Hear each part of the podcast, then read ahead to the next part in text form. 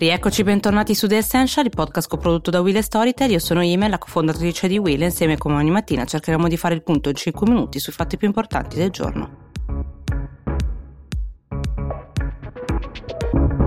Il presidente Conte ieri sera ha fatto un veloce punto sulla situazione post-lockdown e sulla riapertura dei confini regionali che sono stati eh, riaperti dal 3 giugno. I dati della curva epidemiologica confermano che il sistema di controllo del contagio eh, sta funzionando, detto Conte, che i numeri sono incoraggianti, non ci sono situazioni critiche né di sovraccarico su tutto il territorio nazionale. Anche però invitato a non abbandonare la cautela e di continuare con il distanziamento sociale. La fase acuta in teoria dell'emergenza sanitaria dovrebbe essere alle spalle, ma parte invece quell'altra emergenza, quella economica. Ha detto che abbiamo stanziato 80 miliardi di euro che valgono tre manovre economiche che non era mai successo prima, ma ha anche ammesso che ci sono eh, dei grandi ritardi nell'erogazione dei bonus e degli ammortizzatori sociali, ma eh, Conte si è un po' giustificato dicendo eh, che abbiamo un apparato statale che non era proprio pronto. La crisi deve essere l'occasione di un nuovo rilancio, di un nuovo inizio e con queste parole ha replicato un po' i toni che ha usato Mattarella eh, il 2 giugno e ha spiegato spiegato che i primi obiettivi per il recovery plan, il piano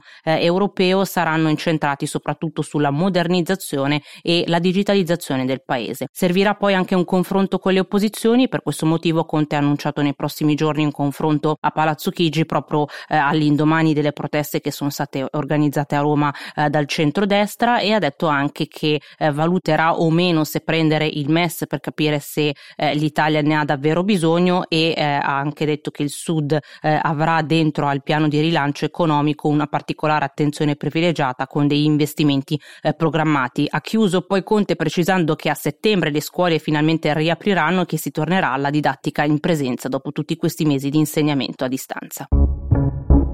Intanto nelle grandi metropoli del mondo, da Parigi, Berlino, Londra Toronto, eh, stanno scendendo in piazza migliaia di persone per manifestare solidarietà nei confronti dei manifestanti americani e eh, che hanno scatenato un'indignazione globale nei confronti eh, dell'uccisione di George Floyd che si sta accompagnando anche a una valutazione dei singoli eh, governi nazionali perché nessuno in realtà è davvero immune a fenomeni discriminatori. E così i moti di rivolta in America sono diventati un esempio. In Francia dove 20.000 persone persone si sono radunate in una manifestazione non autorizzata davanti al Tribunale di Parigi per ricordare Adama Traoré, giovane ragazzo di 24 anni francese nero morto il 19 luglio del 2016 in una gendarmeria nella Baglio di Parigi dopo un placcaggio che gli ha originato un arresto cardiaco ed è rimasto un caso aperto fino ad oggi. Ieri sera ci sono stati 18 arresti e un milione di euro di danni e il ministro dell'interno Kastner dice che le violenze in realtà sono inaccettabili in ogni caso. Dall'altra parte c'è il premier canadese eh, Justin Trudeau, che a una domanda di un giornalista sul comportamento del presidente Trump ha risposto con una significativa pausa eh, di silenzio di oltre 20 secondi e ha poi aggiunto che resta comunque molto da fare anche eh, nel suo paese. Nel Regno Unito invece sono pronti a offrire la cittadinanza a milioni di persone abitanti di Hong Kong se la Cina andrà avanti con l'imporre delle nuove leggi sulla sicurezza che minacciano l'autonomia della città. Eh, il Regno Unito ha così cambiato le sue norme in materia di immigrazione in modo tale da autorizzare i cittadini di Hong Kong in possesso di un passaporto britannico di oltremare a trasferirsi almeno per un anno nel Regno Unito. Ad annunciare tutto questo è stato il premier Boris Johnson sul Times e ha detto che inizierà così un cammino verso la cittadinanza. Sono più o meno 350.000 gli Hong Kongers che hanno in tasca un passaporto oggi eh, britannico d'oltremare, ma sono potenzialmente 2 milioni e mezzo le persone che ne avrebbero diritto. Si tratta di un documento che in realtà non conferisce la cittadinanza, ma permette una serie di garanzie e di protezioni legali. Verrà concesso a tutti gli abitanti di Hong Kong che risiedono lì dal 1997, quando la città cioè passò eh, dall'amministrazione britannica alla giurisdizione rivoluzione cinese. Questa mossa del governo britannico si inserisce in un contesto di più ampia revisione dell'atteggiamento nei confronti della Cina, perché eh, Boris Johnson solamente a gennaio aveva autorizzato la partecipazione dell'azienda cinese Huawei allo sviluppo del 5G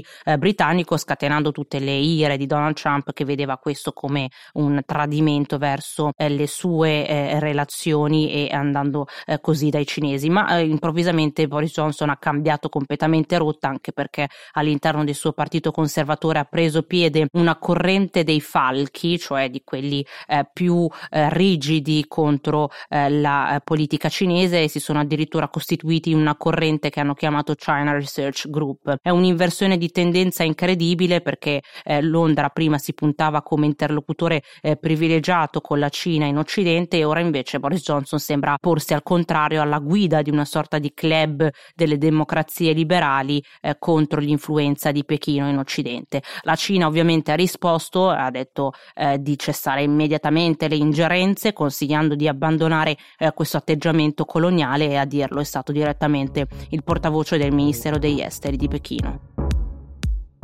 Bene, anche questa puntata di The Essential è finita, vi ringrazio per l'ascolto e vi ricordo che nei prossimi giorni torneremo come al solito con i nostri 5 minuti di notizie dall'Italia e dal mondo.